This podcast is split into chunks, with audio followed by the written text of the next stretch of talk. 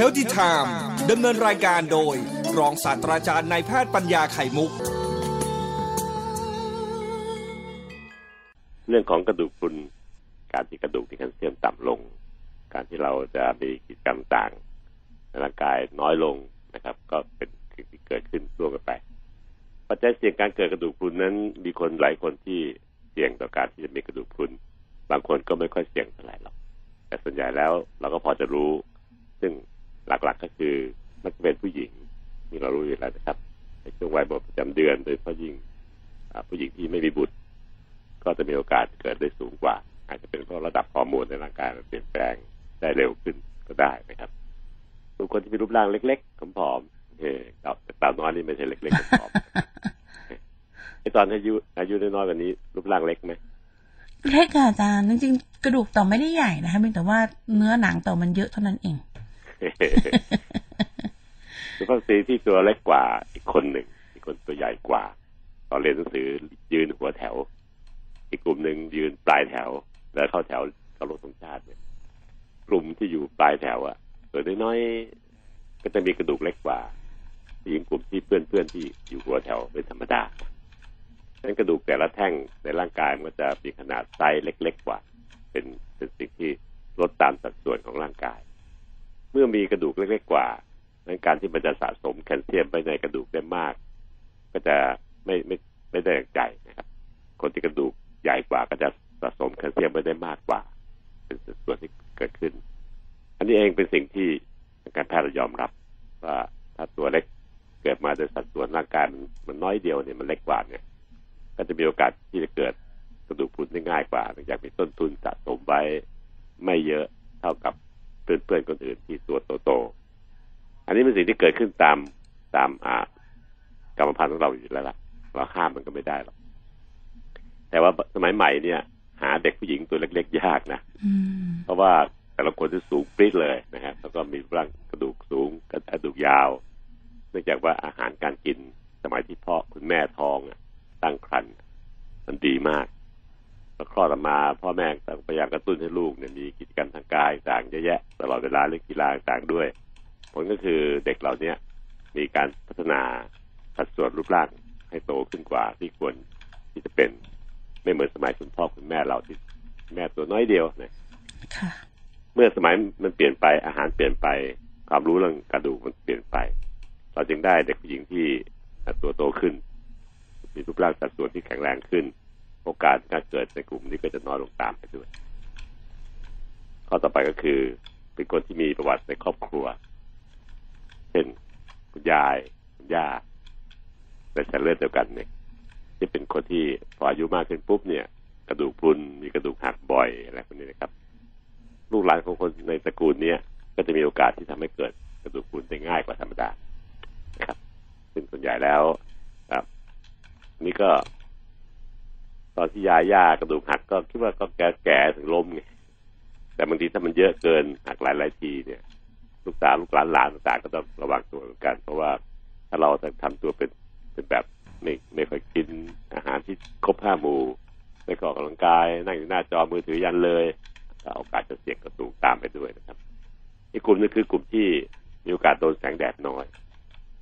ทำไมพูดถึงแสงแดดเพราะว่าแสงแดดนั้นนะครับ จะถูกผิวหนังคน แล้วก็ให้สร้างเป็นวิตามินดีขึ้นมานะครับนี่เหล่านี้ก็จะไปช่วยการดูดซึมของแคลเซียม จากกระเพาะอาหารเราจากลำไส้เราเนี่ย เข้าสู่เลือด เมื่อแคลเซียมถูกดูดซึมจากกระเพาะหรือลำไส้เข้าสู่เลือดได้ เยอะต้องอาศัยความสามารถของสองอย่าง เป็นอย่างน้อยก็คือวิตามินดี บวกกับฮอร์โมนเพศชาย หรือฮอร์โมนเพศหญิง ตามแต่วัยของ วิตามินดีกับฮอร์โมนเพศนี่เอง ถ้าเกิดว่ามันช่วยดูดซึมเขาได้ดี แต่ว่าขาดวิตามินดีเนื่องจากว่าเราไม่ได้โดนแดดเลยเนะเช้าขึ้นมาก็ฟึ๊บเข้าเข้าตึกไปล้วตอนเย็นก็กลับบ้านค่ำเลยนะครับ ก็ไม่โดนแดดเลยเพราะในตึกในอาคารที่เราทำงานในออฟฟิศทำงานเนี่ยส่วนใหญ่แล้วตึกสมัยใหม่ก็จะป้องกันแสง UV ด้วย ไม่ให้เข้าไปในอาคาร โดยใช้กระจกที่ที่สร้าง มาเป็นตึกนั่นเองป้องกันไม่ให้มันเข้าไปได้ ผลก็คือคนที่ทำงานในอาคารเหล่านี้ไม่ได้รับวิตามินดีไม่ได้รับแสงแดดที่จะสร้างวิตามินดีได้เลยนะครับ การดูดซึมจากการกินแคลเซียมหมดก็จะเข้าสู่กระแสเลือดได้น้อยแคลเซียมก็เลยเข้ากระดูกได้น้อยตามไปด้วยนอกจากนี้กระดูกนี่ก็ยังไม่ค่อยแข็งแรงเท่าไหร่เพราะว่าไม่ได้ใช้แรงกายมาก ไม่ได้ค่อยได้ขยับเท่าไหร่เอาแต่นั่งอย่างเดียว สองเหตุนี้เองครับ มีผลทำให้แคลเซียมนั้น ลดลงไปตามขนาดของ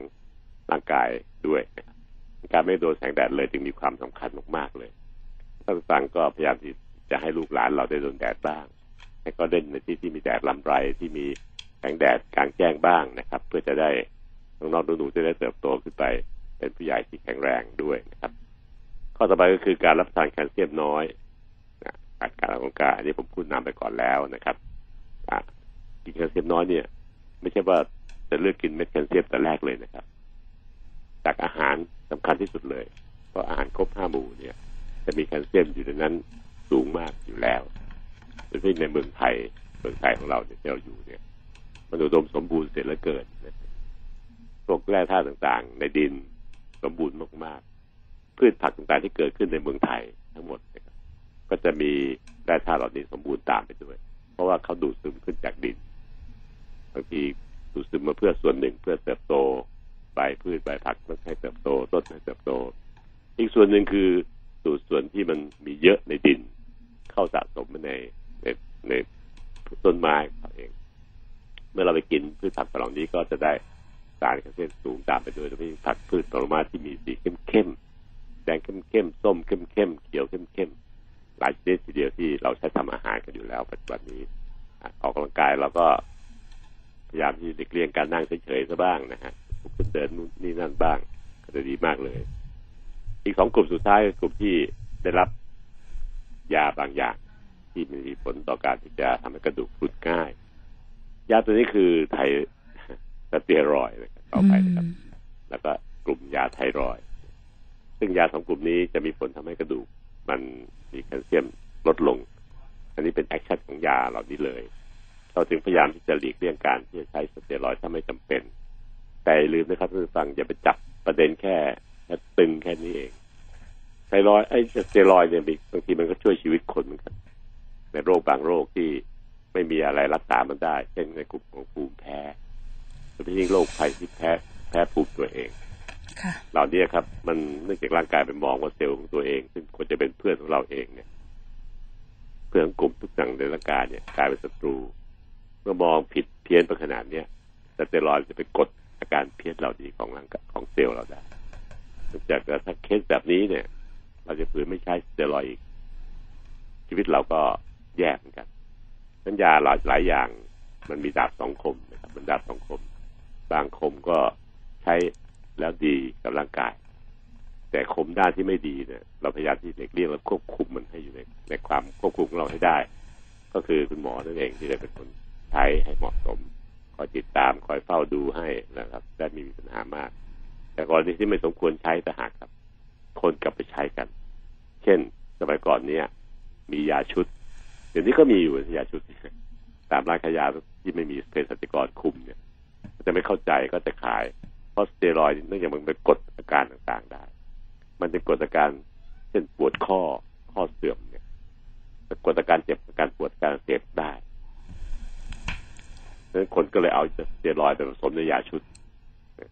ก็เวลาเราไปเดินไปซื้อจากร้านขายยาปวดเข่าจะเอายาชุดที่ใส่สเตียรอยด์ให้ที่ไม่รับผิดชอบไม่ไม่มีจรรยาบรรณของวิชาชีพ ให้ไปได้ไงแล้วมันก็รู้อยู่ในใจว่ามันจะมีผลเสีย ถ้าไม่ถึงถึงขนาดชีวิตไม่ถึงแรกแรกกับชีวิตเนี่ย ไม่ควรจะไปใช้มันอันนี้ก็สิ่งที่ผมอาจารย์พูดให้เห็นนะครับ แต่โรคบางโรคที่มันต้องถึงชีวิต ถ้าไม่ใช้ชีวิตแน่ เช่นภูมิคุ้มกันตัวเองเนี่ยแพ้ภัยตัวเองเนี่ย ก็จะต้องต้องใช้แน่ เพราะว่าไม่งั้นมันจะถึงแก่ชีวิตได้นะใช้ไปสักประมาณสามเดือนแปดเดือน พอร่างกายเริ่มคุ้นๆแล้วก็ก็ถอนยาออก อันนี้ก็สิ่งที่วิธีการใช้ของคุณหมอครับ มีโรคหลายโรคที่จะเกี่ยวข้องกับเรื่องพวกนี้นะครับ เช่นโรคไทรอยด์เป็นพิษก็ทำให้กระดูกพุนได้เยอะเหมือนกันไฮเปอร์ไทรอยด์เหล่านี้ก็แล้วแต่รักษาได้ทั้งนั้นโดยสรุปก็คือ คนที่มีรูปร่างเล็ก ๆ คนที่ไม่ค่อยขยับกระฉับกระเฉงคนที่ไม่เคยโดนแดด คนที่กินอาหารที่ไม่ครบห้าหมู่ หรือคนที่อ่ามีโรคบางโรคเช่นโรคไทรอยด์โรคที่ต้องรักษาด้วยกลุ่มสเตียรอยด์ จำเป็นเพื่อให้มันช่วยชีวิตเรา เป็นคนที่มีความเสี่ยงการเกิดกระดูกพรุนคนอื่นๆนอกจากเนี้ย กระดูกมันจะบางลงไปตามธรรมชาตินั้นเราก็ไม่จำเป็นจะต้องไปวิตกกังวลกับมันมากนักเพียงแค่ดูแลร่างกายตามปกติ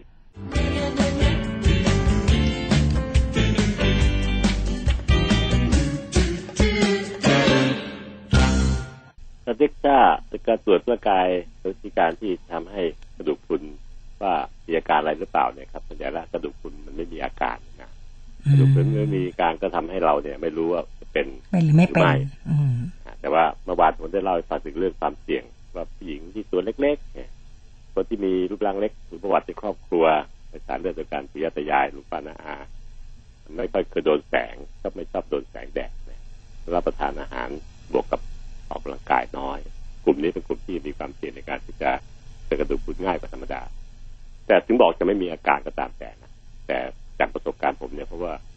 บางคนที่เป็นเยอะๆอย่างคุณยายคุณย่าที่เป็นเยอะๆเนี่ยเขาจะบ่นปวดลึกๆในกระดูกนะบางทีก็บอกปวดหลัง ให้หลานเหยียบหน่อยอะไรเงี้ยนะอืมก็จะบอกไปได้แต่ว่ามันไม่ค่อยชัดชัดเป็นร้อยเปอร์เซ็นต์นักมากนักแต่ส่วนใหญ่แล้วถ้าเกิดว่ามีกระดูกหักจริง ๆ เนี่ย คุณยายคุณย่า มักจะมีอาการล้มก่อนอืมต้องไปล้มมาก่อน อยู่เฉยๆทำทำงานบ้านปกติแล้วคุยคุยกับหลานๆปกติ ไม่เคยกระดูกหักเลยก็แสดงว่าหักได้ต่อเมื่อมีการล้มนะฮะเป็นเป็นลักษณะที่ผมกล้าพูดอันนี้แต่ถ้าไม่มีเหตุ จะไม่ไม่หักถึงแม้กระดูกจะบางจะพรุนไปขนาดไหนก็ตามแต่ถ้าเกิดว่าการใช้ชีวิตเป็นปกติ เป็นไลฟ์สไตล์ปกติแล้วก็ ไม่มีทางกระดูกหักได้หรอก แล้วกระดูกที่หักได้ส่วนใหญ่แล้วเวลาล้มเนี่ย ก็มักจะล้มล้มความหน้าพอความหน้าปั๊บคนเราก็จะสัญชาตญาณเอาข้อเอามือเท้าพื้น มันก็จะไปหักที่บริเวณข้อมือพบบ่อยนะอันนี้พบประมาณสักห้าสิบเปอร์เซ็นต์กระดูกก็อ่าอีกอย่างหนึ่งก็คือ ล้มแบบก้นจำเบาแล้วก้นกระแทกพื้น แรงกระทำมันก็ส่งจากก้นขึ้นไปถึงกระดูกสันหลัง ก็จะพบว่ามีกระดูกสันหลังยุบตัวลง ส่วนอีกข้างหนึงก็คือท่าล้มแบบไม่มีท่าค่ะเซเซเซเซเซเอียงเอียงเอียงแล้วก็ล้ม กลุ่มนี้จะเอาสะโพกลงพื้น เอาก้นลงพื้นแบบเอียงเอียงข้างพอสะโพกลงพื้นปุ๊บสะโพกจะหักนะซึ่งพบในคนที่อายุมากขึ้น มันจะมาประสบการณ์จะเรียงว่าเอ๊ะที่ข้อมือเนี่ย จะหักมักจะแถวห้าสิบถึงหกสิบปี จะเป็นที่ข้อมือส่วนใหญ่พอหกสิบถึงเจ็ดสิบปี มักจะเป็นที่บริเวณกระดูกสันกระดูกจะอ่า สันหลังพอมากกว่าเจ็ดสิบปีขึ้นไปนะครับก็มักจะเป็นที่กระดูกสะโพก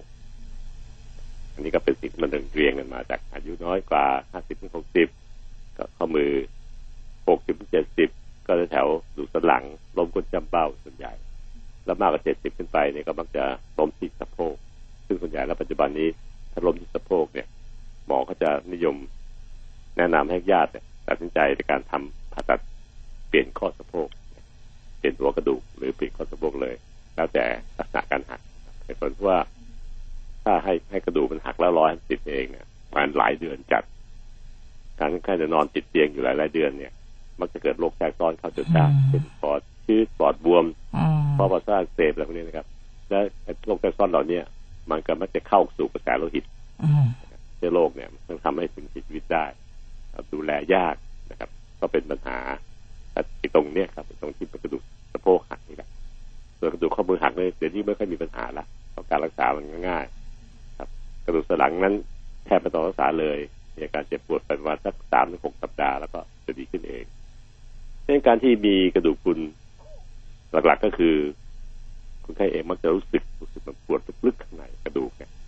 ตามตำแหน่งกระดูกที่เป็นเป็นพุนง่ายๆ เช่นที่ข้อมือบ้างที่สะโพกบ้างอะไรพวกนี้นะครับ ก็การหักมักจะต้องเกิดจากการล้มส่วนใหญ่ ในการวินิจฉัยโรคนั้น การที่เราเห็นก็ทำตรวจกระดูกพรุนกันที่ตามห้างสรรพสินค้าบ้างแล้วบางที่เป็นเครื่องเล็ก ๆ เอาข้อเท้าเข้าไปใส่แล้วก็บอกว่าเป็นอย่างนี้เนี่ย อันนี้เป็นการตรวจที่หยาบมากนะผมไม่อยากให้พวกเราไปหลงติดอยู่กับเครื่องพวกนี้เลยนะครับทุกผมเพราะมันจะพาให้เราใจตก เพราะว่าค่าแย่มันหยาบมาก มันไม่แม่นเลย อะแค่อัลตราซาวช่วยนะครับ ก็ทำให้เราไปหลงภาพติดอยู่ จริงๆการทำจริงๆเนี่ย หมอก็จะใช้เครื่องเฉพาะ ซึ่งเอ็กซเรย์กระดูกแบบเนี้ย มันจะต้องเครื่องใหญ่มากเป็นห้องเลยอืมเรียกว่าห้องเครื่องเด็กซ่านะครับนะเครื่องเนี้ยจะมีลักษณะที่เฉพาะเจาะจงในการที่จะกำหนดว่ากระดูกเราเนี่ยมันพรุนไปแค่ไหน เมื่อเทียบกับคนปกติในวัยสามสิบในวัยสามสิบค่าเฉลี่ยสามสิบเพราะสามสิบปีเป็นค่าที่ กระดูกเราจะแข็งแรงสูงสุดละเรามาหาค่าเบนเบนมาตรฐานนั่นในทางค่าทางสถิตินะครับ ว่ามันจะลดลงไปแค่ไหน ถ้าลดลงแต่ไม่ไม่ไม่เกินหนึ่งบวกลบไม่เกินหนึ่งเนี่ยถือว่าปกติอยู่ในคนวัยสูงอายุ ถ้าหนึ่งถึงสองจุดห้าก็ถือว่าบนกระดูกต่ำละแต่ยังไม่ถึงกระดูกพุนกระดูกพุนต้องลดลงไปมากกว่าสองจุดห้าของค่าเบี่ยงเบนมาตรฐานของตอนอายุสามสิบไปเทียบกับตอนสามสิบปี ค่าเนี่ยค่าเทียบกับตอนที่คนผู้หญิง หรือคนผู้ชายอายุสามสิบปีมันจะเป็นแค่ไหน ถือเป็นร้อยเปอร์เซ็น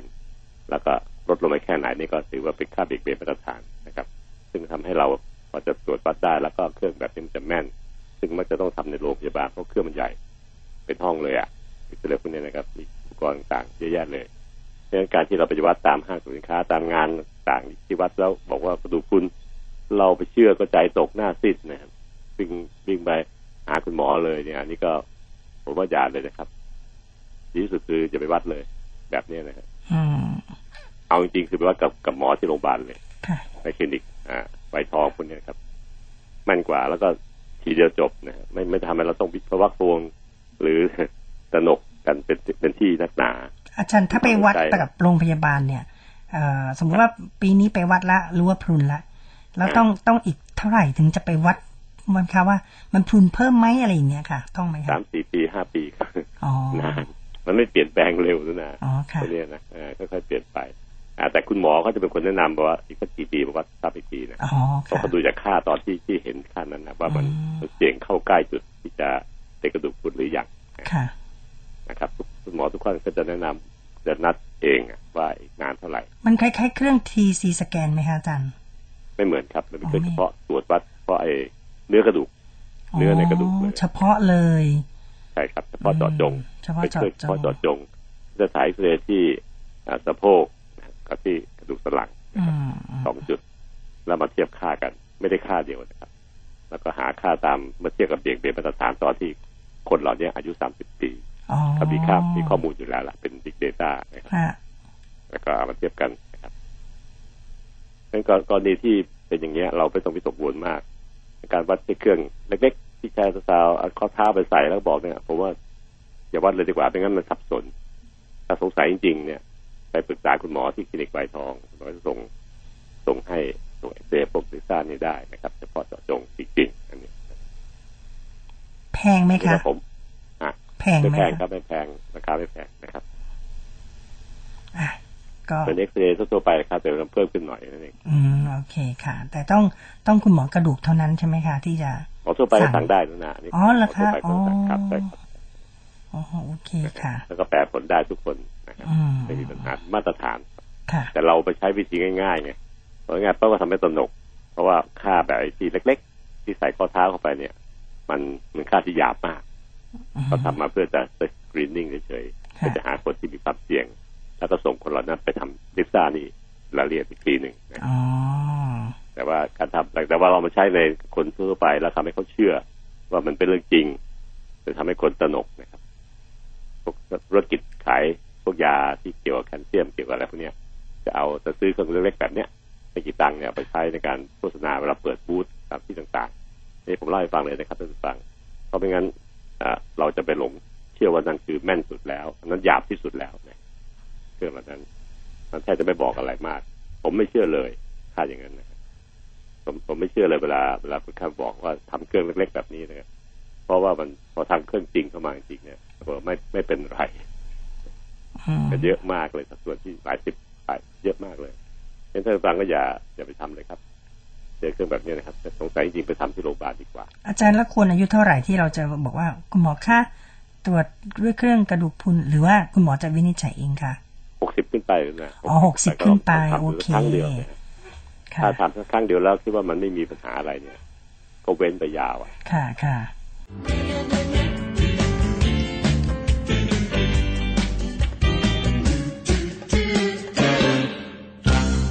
ค่ะแล้วก็พูดเรื่องเกี่ยวกับเอ่อซีรีส์ที่เราตั้งใจไว้ก็คือกระดูกพรุนในคนทั่วไปของคนไทยนะครับเราข้ามมาถึงเรื่องเกี่ยวกับว่าการจะใช้อุปกรณ์ในการตรวจวัดความหนาแน่นกระดูกเมื่อวานนี้ แล้วก็บอกว่าไอ้ที่ใช้เอาคือเล็กๆที่เอาข้อเท้าเข้าไปใส่แล้วก็บอกแค่ไหนเนี่ย มันทำให้เราสับสนวุ่นวายในใจอือฮึเพราะบางทีข้ามเพี้ยนมากผิดมากจนกระทั่งไม่ใช่คำไม่ใช่ความเป็นจริง แต่เราไปรับข้อมูลนั้นมาแล้วก็คนที่เป็นเจ้าของเนี่ยก็ที่ตกกังวลอยู่ในใจ ไม่แล้วใจภูมิใจอยู่กลัวอยู่แล้วก็ไปไปมุ่งหาอาหารเสริมอะไรมากมาย ตามคำโฆษณาขายของ ซึ่งบางทีที่ ณจุดที่เขาทำเนี่ย ก็ขายของอยู่ด้วย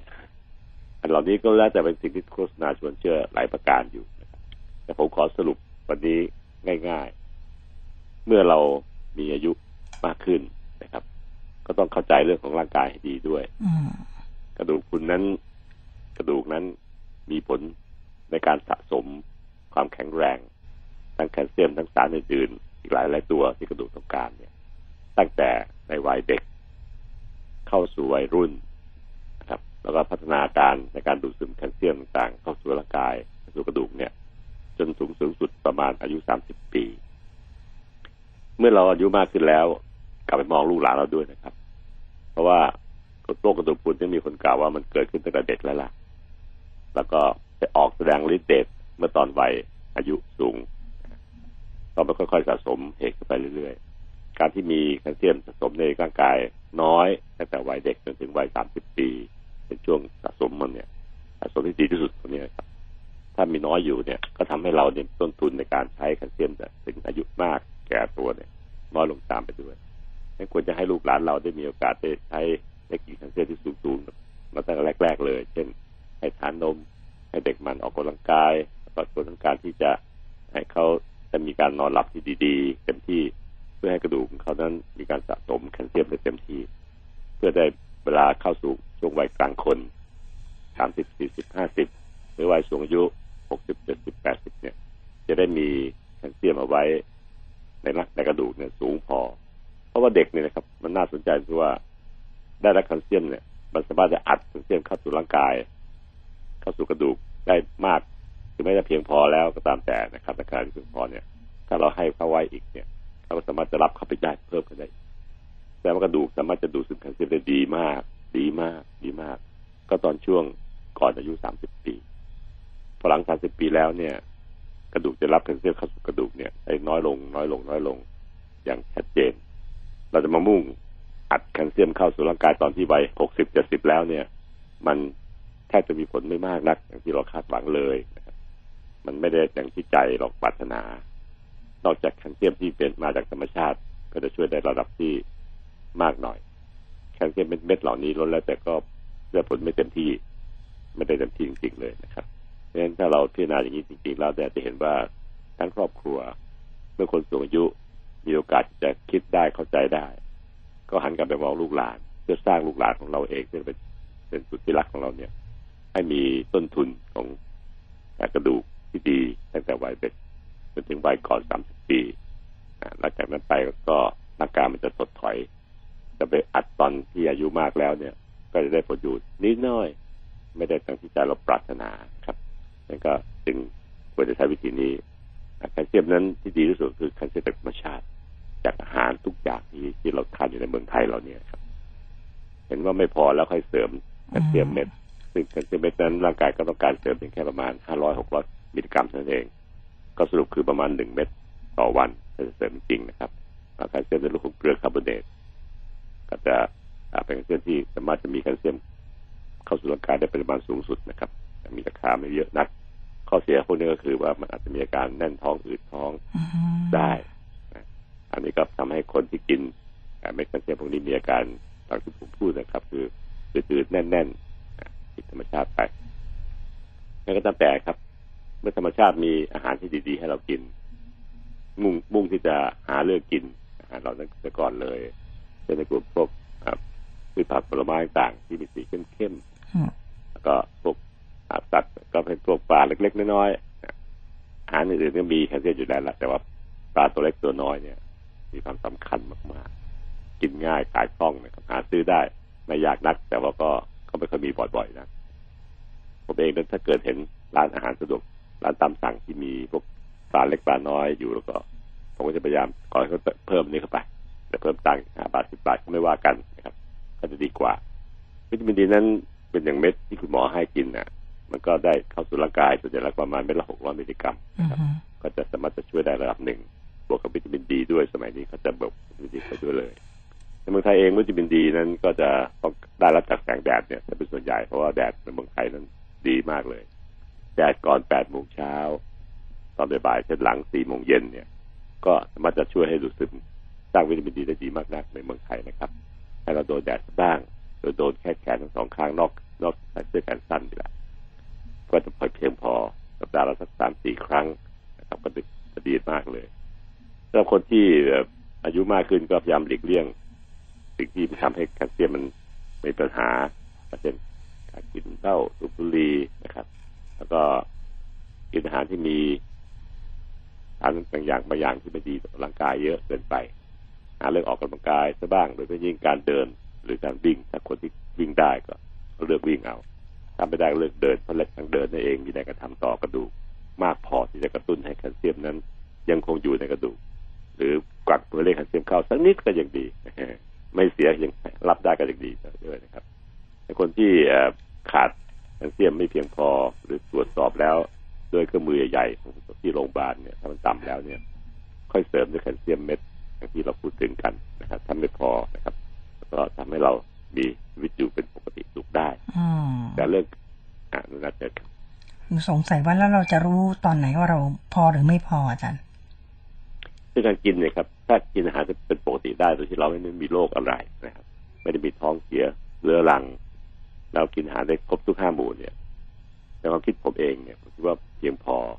อ่าโดยการเสริมเติมอาหารบางอย่างที่ผมพูดถึงเมื่อกี้เนี่ยครับพวกปลาตัวเล็กตัวน้อย หาทางเติมเข้าไปในมื้ออาหารนะเพราะพวกนี้บางทีถ้าไม่หาเรื่องจะไปกินมันมันก็ไม่ได้อยู่ในอาหารปกติของเราเอง การกินน้ำซุปต้มกระดูกที่ไม่เค็ม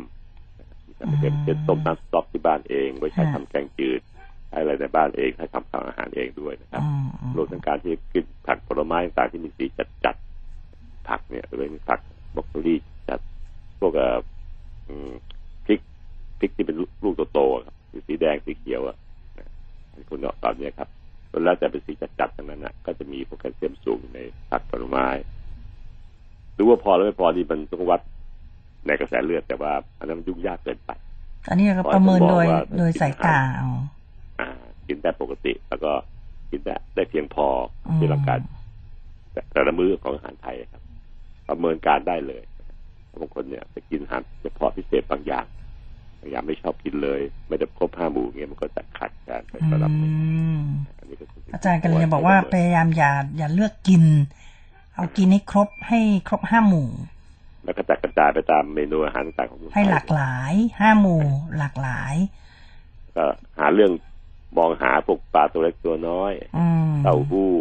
พวกเอ่อน้ำซุป น้ำซุปต่างๆที่มันไม่เค็มเกินไปค่ะเหล่านี้ครับแล้วแต่เป็นสิ่งที่เรามองหากว่าดตาหาได้คือถ้าเราทำอาหารเองที่บ้าน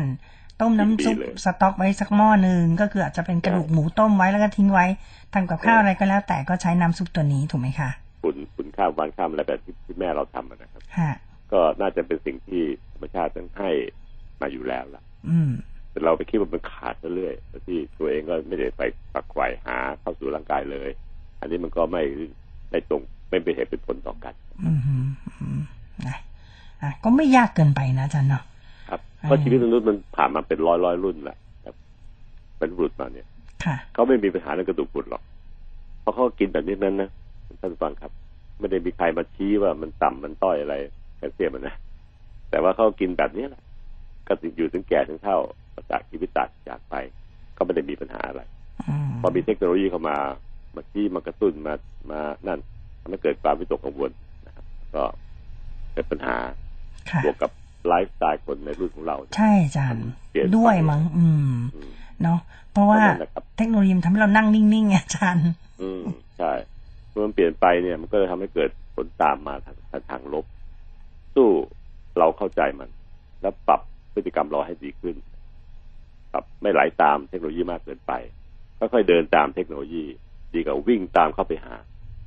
เพราะมันมีแฝงไว้ด้วยความไม่ไม่ดีอยู่ด้วย หลายๆอย่างไม่เทคโนโลยีมันจะดีแน่ๆแต่ว่ามันก็มีแฝงสิ่งที่ถ้าเราทำผิดพลาดไปก็จะเกิดผลเสียต่อร่างกายเราได้อืมเดินตามผมหมายถึงเฝ้ามองเฝ้าคิดเฝ้าดูเฝ้ารู้เฝ้าปรับตัวเรานะดีกว่าไปวิ่งตามคือผวาเข้าหาเลย ไม่คิดอะไรทั้งนั้นอะเอาเลยแต่เอาเลยมันก็เป็นผลส่งผลเสียกับร่างกายเราด้วยอืมลูกหลานเราด้วยเหมือนกันนะครับนะอันนี้คือผมผมพยายามชี้ ให้ท่านผู้ฟังได้มีโอกาสได้ปรับพฤติกรรมตัวเองด้วยกับเทคโนโลยีสมัยใหม่ Healthy Time ดำเนินรายการโดย รองศาสตราจารย์นายแพทย์ปัญญาไข่มุก